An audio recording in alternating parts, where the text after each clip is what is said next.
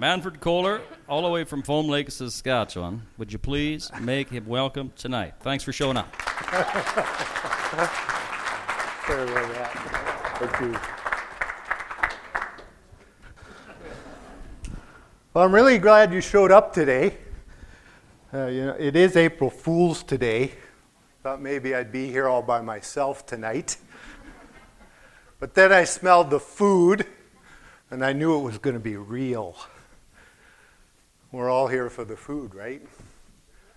My desire for you guys is to get some spiritual food right now, just by sharing my story. Jesus said, I am the bread of life.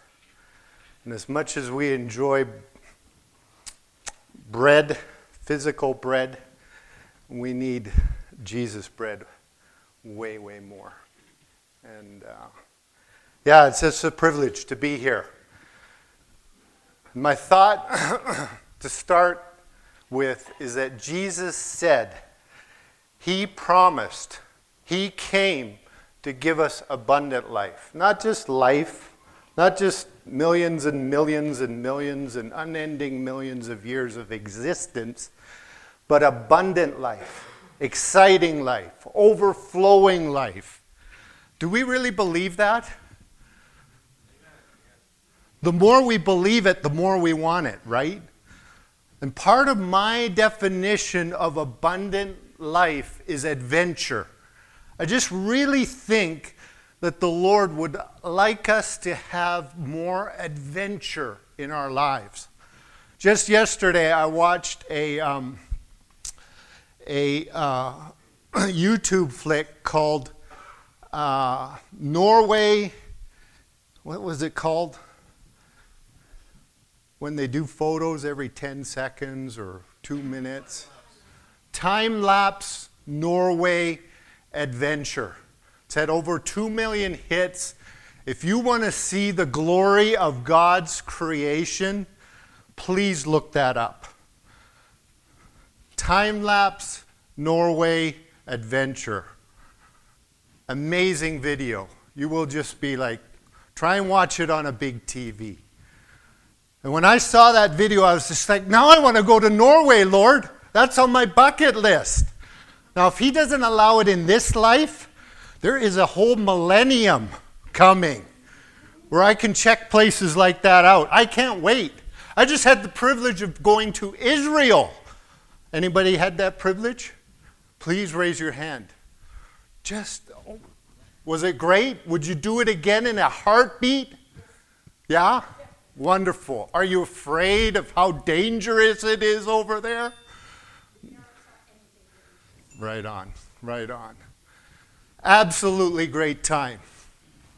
And I wanted some adventure. For me, I have dodged bullets for Jesus down in Mexico as a missionary, okay? I like adventure. I like a little bit of danger. The thought of going to Israel and being dangerous, that kind of was cool for me. Added pleasure. You know what the most dangerous thing I did while I was there? I saw a sign off in the distance on a barbed wire fence that said danger minefield.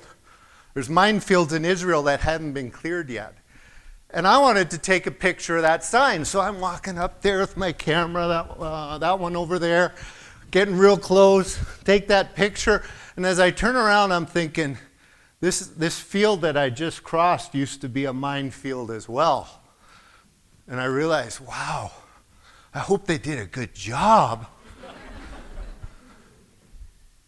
amazing, amazing place. You want to see one of the most awesome pictures of a guy at the Wailing Wall. I had the privilege of praying at the Wailing Wall. But just before I prayed myself, I took one of the most amazing pictures of a guy just pouring his heart out on the Wailing Wall. You want to see that picture?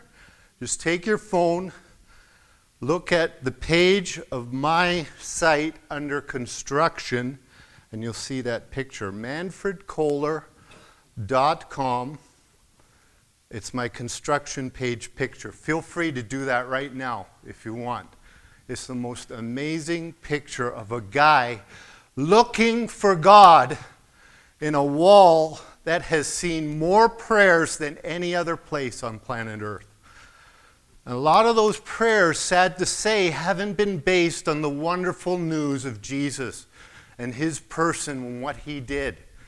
The cracks of the walls in that wall are filled with papers, little slips of paper where, where people have put their prayers, their fervent prayers, their desire for God to show up in their lives. They're stuck in those walls. Any of you seen that picture yet? Yeah? Isn't that a amazing picture? Is it showing up on your There it is. Yeah. Yeah. Now I don't know that guy's soul. But my guess is that he is still wondering, how do I really connect with God? And Jesus is the answer to that. Obviously, I hope we all really understand that at a deep level. As a kid, I grew up the son of German immigrants. They were Lutherans. They were church on, uh, church on Easter Sunday and Christmas Eve, kind of Lutherans. It was just kind of dry religion for them. Go as few times as possible to keep those religious sentiments alive, but we don't want any more than that. And then came the day when my mother's mother, my grandmother, passed away, leaving a huge hole in her life. She needed to find God. And guess who showed up on TV? She's here in Toronto. She discovered a, an old friend of hers, ended up falling in love with him, my dad. I showed up a year later. Here we are six years later, seven, seven years later after I was born. And uh, my mom is desperate to understand who God really is and fill this void in her life. And Billy Graham shows up on TV. Couple that with uh, a young pastor of about 35 years of age knocking on doors, telling people about Jesus. Pastor Stu Sylvester knocks on my mom's door and shares the same message that she was hearing from this wonderful man called Billy Graham. Only now this Stu Sylvester's there and she's, he's able to answer her particular questions. She gets wonderfully saved and starts taking her little seven year old boy to church. Now, in the day and age that we live in, we are taught that little kids uh, are taught to sin. They aren't born sinful, they are born innocent. And society makes them sinful. You know what God's Word teaches? It teaches that sin is passed from man to man, starting with Adam, all through the human race. And that as soon as we are conceived, we are born in sin. Right, Trent? We are conceived in sin. The sin nature is already part of us. Nobody has to teach us how to sin. And I have personal proof of that in my own life. I was six years old. I used to get 25 cents for uh, allowance. Anybody remember those days? 25 cents could get you some serious candy. But when you're seriously into candy, 25 cents doesn't last very long. All your candy's gone, and there's six days left in the week. So, you know what I did one time? This is this innocent little kid, right? I took a five year old kid, I think I was six. I took a girl one year younger than me. Her name was Maureen, next door neighbor, maybe two doors down. I says, Maureen, come on, we're going to the candy store. And my mind's machinating, you know, getting this plan together. It's like, I don't have any money, but I want some candy, and we're going to figure this out. We get to the store, and I says, Maureen, see the store owner there, over there? I probably didn't even use big words like that, but anyway, I says, go talk to him. And while you're talking to him, he won't be able to pay attention that's probably another big word I didn't use at six years of age, but he probably won't notice that I'm stealing some candy, so go talk to him. And that's what she did. Five year old Maureen, innocent little Maureen. she went and talked to that guy and distracted him while I stole a double bubble. One double bubble. Remember what a double bubble was? You know? So we left, we pulled it off. And I was a nice enough thief that I actually shared. Maureen got her half. And that was my life of crime. That's it. That's the whole story. We can go home now. Seriously, as, as innocent, quote unquote, as that story seems, just think about what kind of machinations, evil machinations, a kid has to come up with to pull that kind of thing off at six years of age. That is pretty evil, really. And had God not arrested my evil growth, I could have gone down some very, very, very dark paths. But thankfully, at age seven, my mom gets saved and I start getting dragged to church. Okay? And they were amazing little church, 50 people when we were going there. Young pastor making it grow. And uh, God using him in amazing ways, already seeing my mom come to know the Lord. And that church, by the time I graduated from high school, was 1,500 people. Just an amazing church to grow up in. Very dynamic. And so while the parents, the grown ups, were getting taught upstairs, they sent the little kids downstairs for what they call children's church. And uh, you know who taught it? A retired missionary lady named Mrs. Wood. She was old. That's all I knew. I was seven, and she was old. Like 137 or something like that. And so when she started talking to, about Jesus, I'm like all ears. Wow, she's old. And old ladies, they don't tell lies when you're seven years old. If you're that old, if you've survived that long, everything you say must be true. Because I'm only seven and you're 137. So I was just all ears. And when she started talking about Jesus dying on a cross, because if, if he hadn't, we'd all be going to a very real place called hell, I was like, all eyes, all ears. I had to hear this. I knew it was true because she's 137 years old. I just believed it. There was nothing dramatic, no altar call. It was just, yes, this is true. I know it's true. The whole story, Jesus rising from the dead. Yes, he's, he's alive, he's real. That seven year old kid understood that. And it reminds me of that little verse unless the children come unto me. That's how we have to approach him, right? As a child.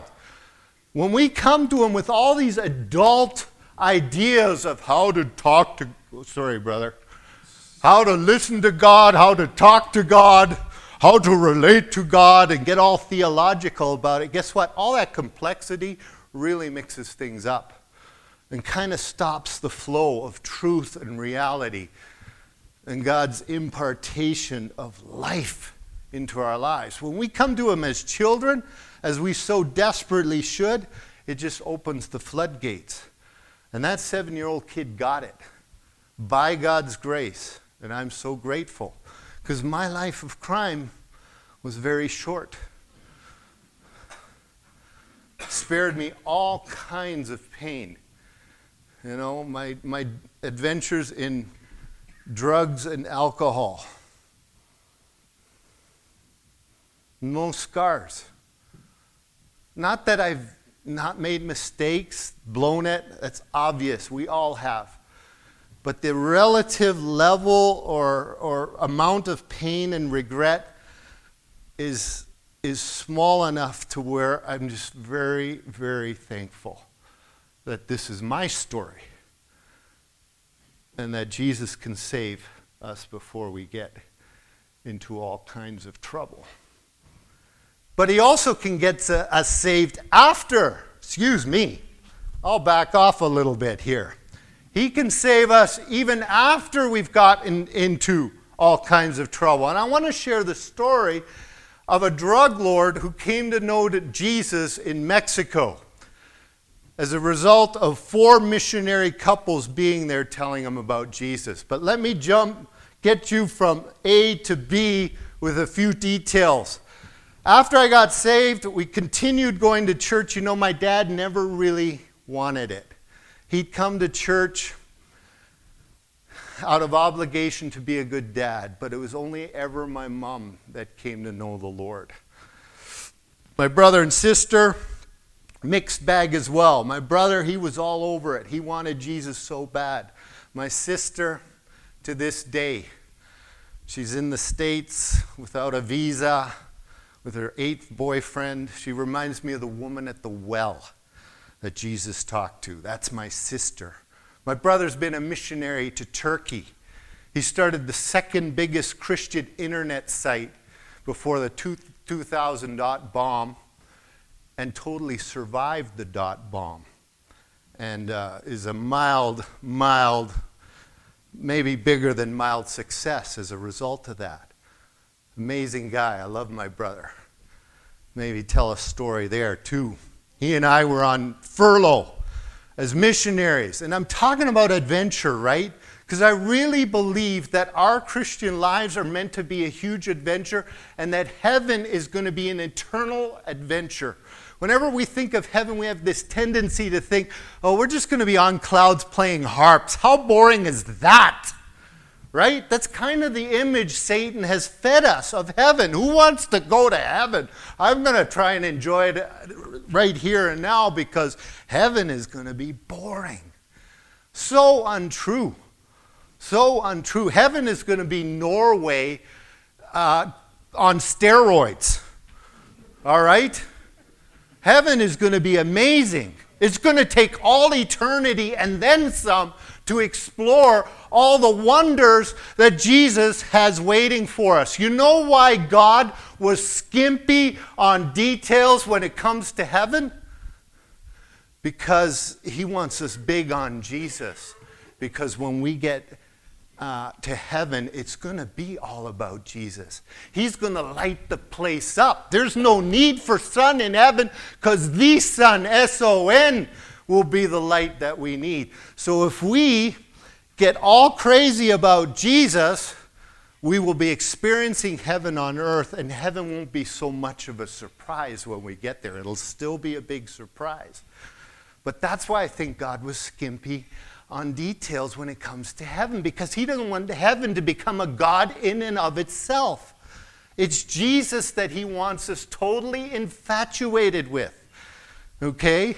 Now, quick story about me and my brother. We're on furlough. He's back in Canada and Turkey. Uh, for me, uh, furlough meant driving over the Rio Grande and getting into the States and having a bit of a vacation from being a missionary down there. And we decided to get together in Colorado. And uh, Mike and I decided we're going to go whitewater rafting. That sounds like an adventure. So I called the guys up and I, I asked them, after I got the price, fine, fine yeah, we want to do this. But one question do those rafts ever tip? And this guy goes into this long explanation about, yeah, every once in a while, but generally, no, don't worry, blah, blah, blah. And finally, I said, Sir, you don't understand. I want my raft to tip. I really do. So here we go. We're out there. Mike and I are in the front. We're the two big guys. We get the second and third best jobs. The guy at the back, of course, the guy. He has the best, best job. But anyway, he starts asking us, You want to bounce off that rock? Oh, yeah, let's bounce off that rock. And we bounced off one rock after another. And uh, he trained Mike and I how to do things so that, you know, we wouldn't flip.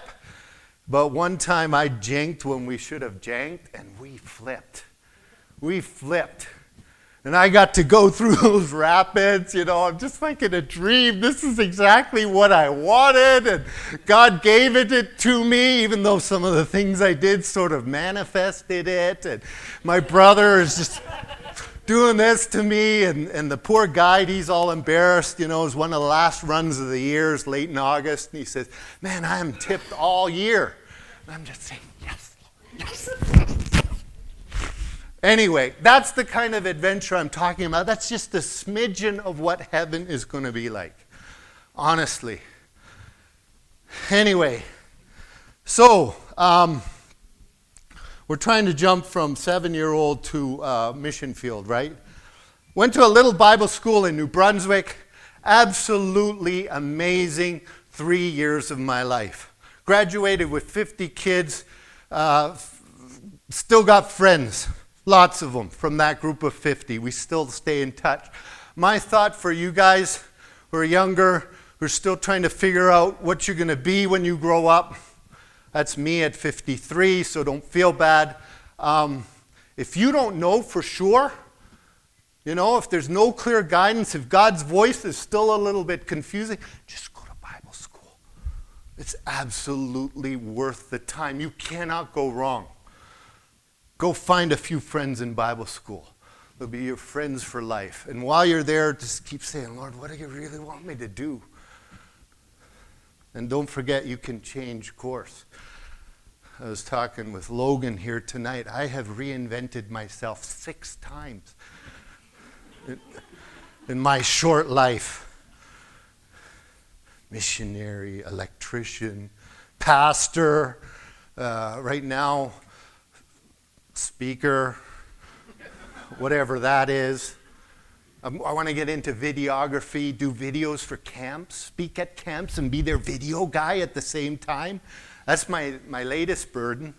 I'd like to build a website that helps young people uh, escape the trap of, of computer game addiction. That's one of my visions. Because if I did have a, an addiction, wasn't drugs, wasn't alcohol, you guessed it. I'm the original gamer. I was the first one.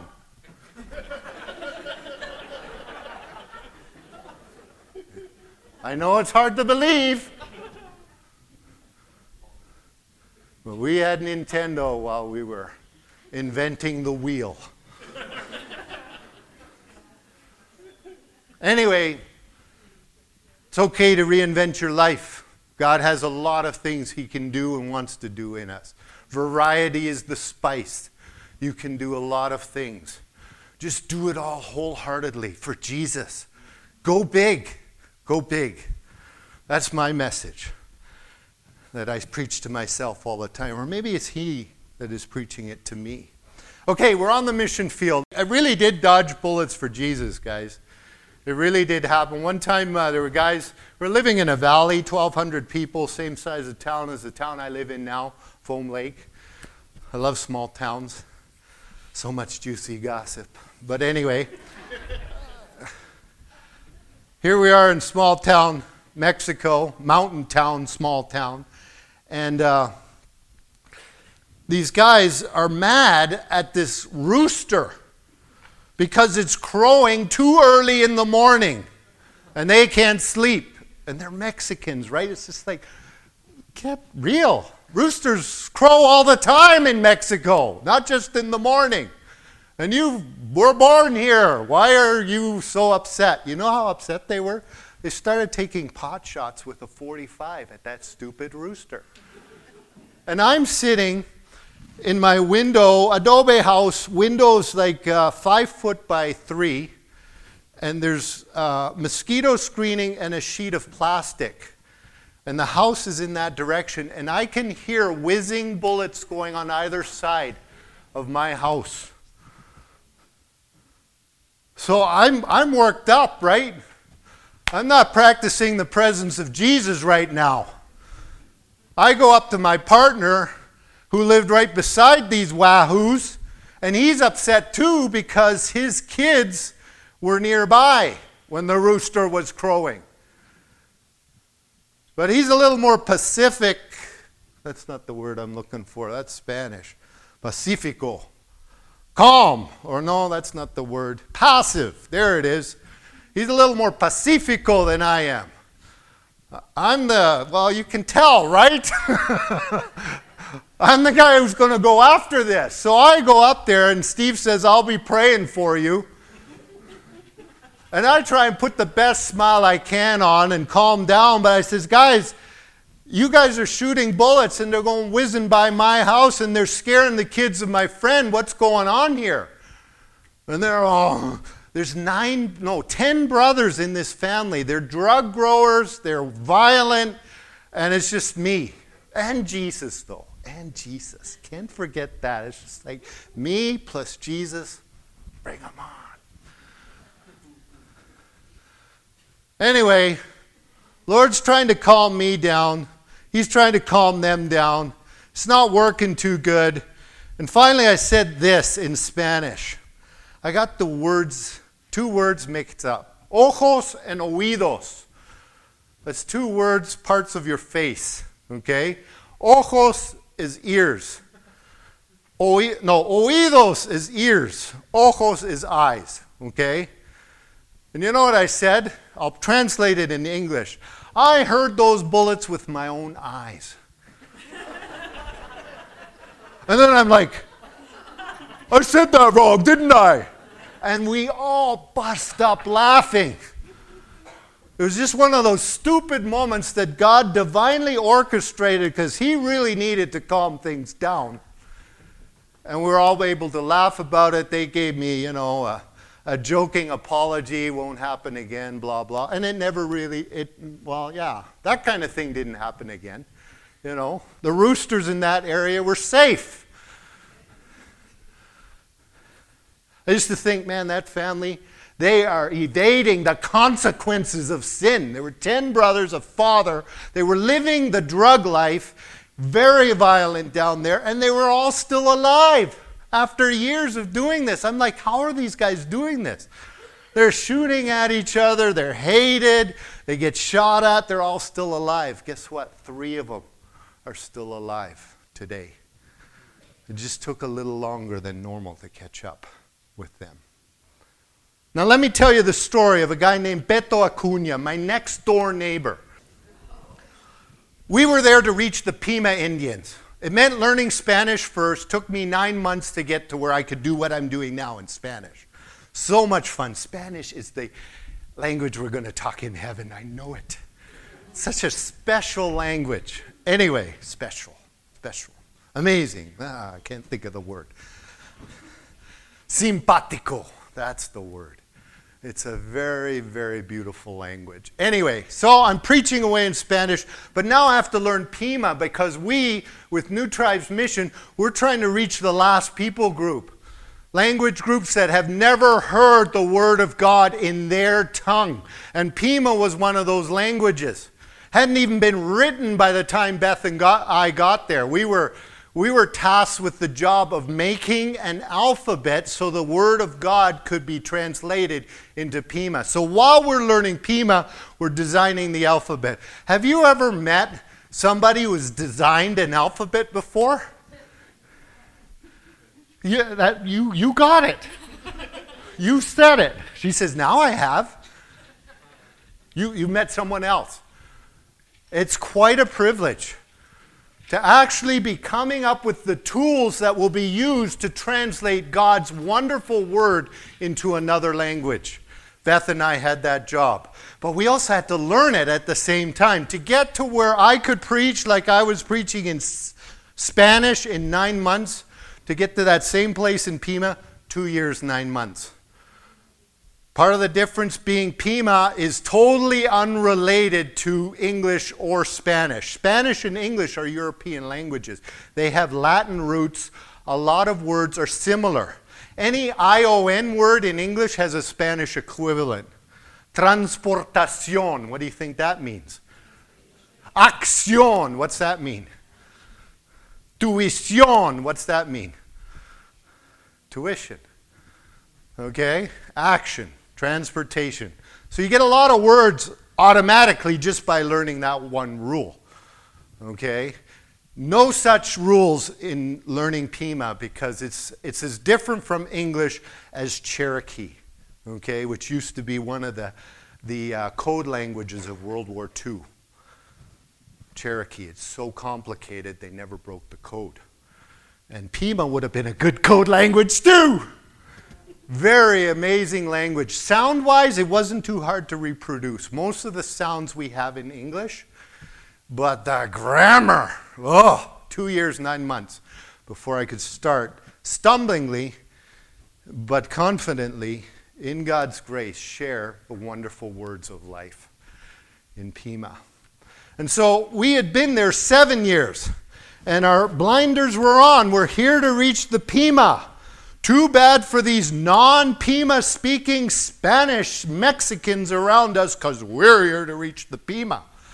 And so one day, my next door neighbor, who's a drug lord, the number one drug lord in our town, and the Pharisaical heart that I had at the time had him completely written off. You know, God doesn't save drug lords. Didn't actually come out in that way, but the attitude was hiding somewhere. It was there. And he comes over to my house and he's got this big eight penny nail. And he says, I've got this old fashioned door and I need to bang this nail into a key so I can get it back into my house. I'm like, this is nuts. But I had an anvil and I had all the tools. So into my tool shop we go and we bang out an old fashioned key for this guy. And sure enough, we get it to work, and he's able to get into his house. And the whole time, I am just chafing.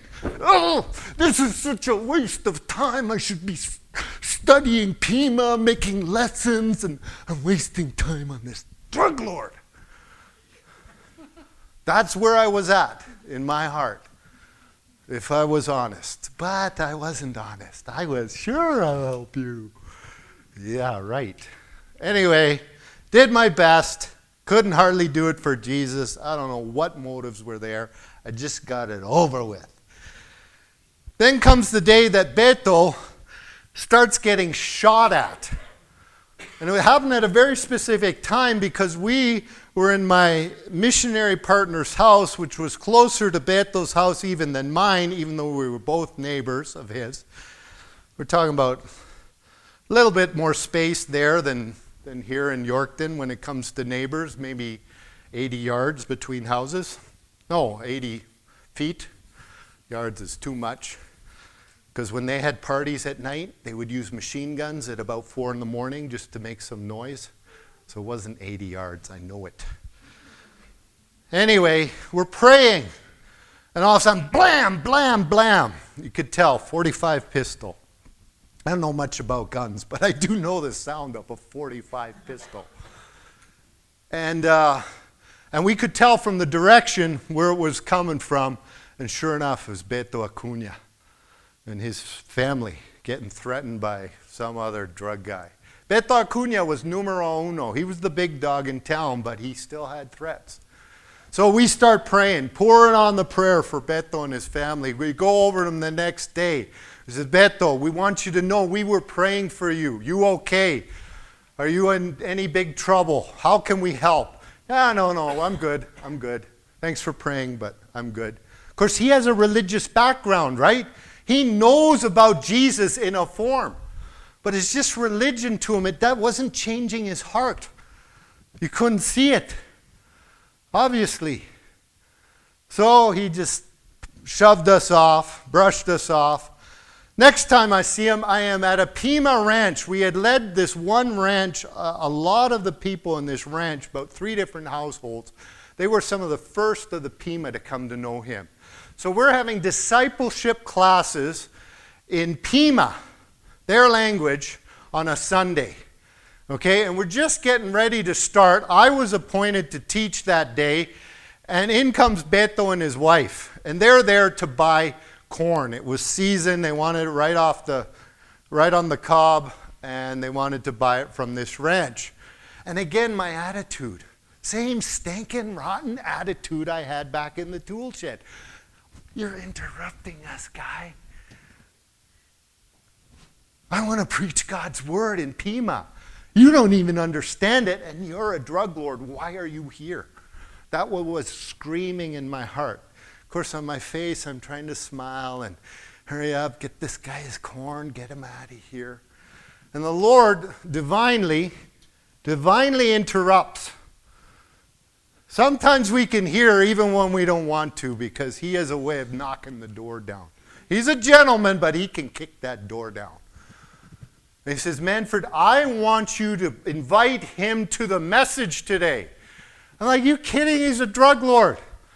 Manfred, do it. You kidding? I'm prepared to do it in Pima. Manfred, do it. I don't have anything prepared. Trust me. So I finally gave in, walked up the bed. Hey, Beto, we're about to have a Bible study here. Would you like to join us? And to my surprise, he says yes. How are we doing? He says yes. We start a year long Bible study with him. We start in Genesis 1 1. We don't talk about the Son of God until we talk about Creator God. We don't talk about the Son of God until we talk about the Ten Commandments, which show us how desperately we need the Son of God. The Ten Commandments were meant to slay us and show us how sinful we are. That saying one little lie is as bad as being a murderer. And once it slays us, it brings us, the Galatians says, like a schoolmaster to the feet of Jesus. Then we're ready for Jesus. You can't understand the good news of Jesus until you get the bad news. And so we started way back there. It took us a whole year to get to the, or nine months to get to the life of Christ. Then another three months to get him, them through the wonderful life of Christ before we ever talked about his death and his resurrection. And when it's all said and done, we still weren't sure what we had. Because in Mexico, when you're a foreigner, there's this aura about you, this mystique. And if you were to do something like invite them to come to the front after a gospel presentation, you'd have everybody coming. Didn't matter if they understood what they were up front for. It's just the gringo, they asked us to come here, so we're coming. So we had to very, very carefully present the gospel and leave the results in God's hand. We didn't do anything overtly public to invite people to Jesus. We just preached the truth. And when we got to the end of the death, burial, and resurrection of Jesus after a year, we didn't know what we had. We knew we had an attentive audience. Beto's living room, which wasn't that big, maybe about this big, would be completely full because he was a complete people magnet. For the kids to be able to hear the stories we shared, they had to sit on their bellies in between the legs of their parents under the chairs because that's the only space there was. It was an amazing time. Finally, Beto comes to me one day and tells me this story. And I'm going to ask you a quick question. Do you think it's possible to be a Christian and a drug lord at the same time? This is a deep theological question here. Let me, let me put this in perspective with another question. Is it possible to be a Christian and a grump at the same time? Have you ever been that Christian?